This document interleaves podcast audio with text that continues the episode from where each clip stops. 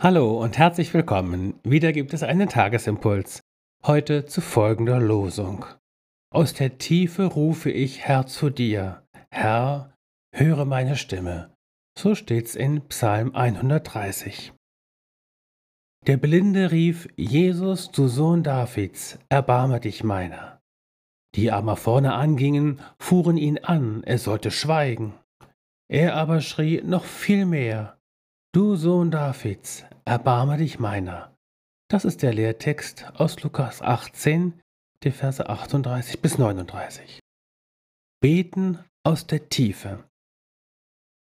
Bei der Tiefe, von der die Losung heute spricht, denken wir unwillkürlich an so etwas wie einen Brunnenschacht. Wer so betet, ist ganz unten, wie wir sagen. Tiefe kann aber nicht nur das Unten, sondern auch das innen meinen. Wir kennen die Formulierung aus tiefstem Herzen. Dann wäre der Psalm 130 ein Gebet von großer Innigkeit, also aus der Mitte der eigenen Person. Es gibt beim Beten bekanntlich kein falsch oder richtig, aber ein Beten von innen heraus oder von der Oberfläche weg.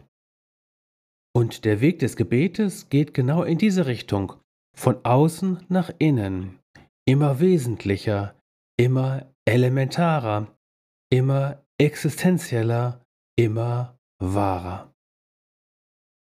So betet auch der Blinde aus dem Lehrtext. Bartimäus hieß er, weiß uns der Evangelist Markus zu sagen.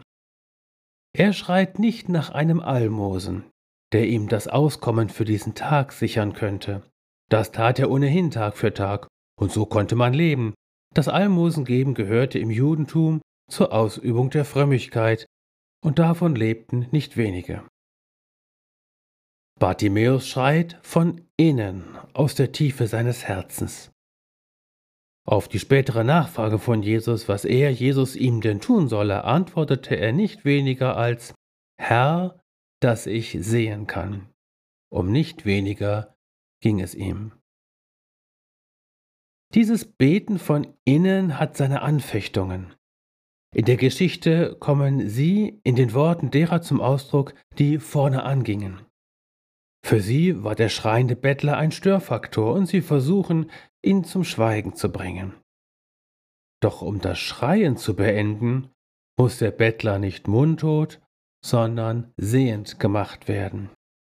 Wer weiß, wie viel Herzensschreie wir in uns schon zum Verstummen gebracht haben, weil sie uns störten und wir für sie ohnehin weder Hoffnung noch Glauben hatten. Doch der Schrei unseres Herzens lässt sich nicht auf Dauer zum Schweigen bringen. Jesus wird ihn hören, bestimmt. In Jesus bist du gesegnet und ermutigt, mit deinem Inneren in Kontakt zu kommen.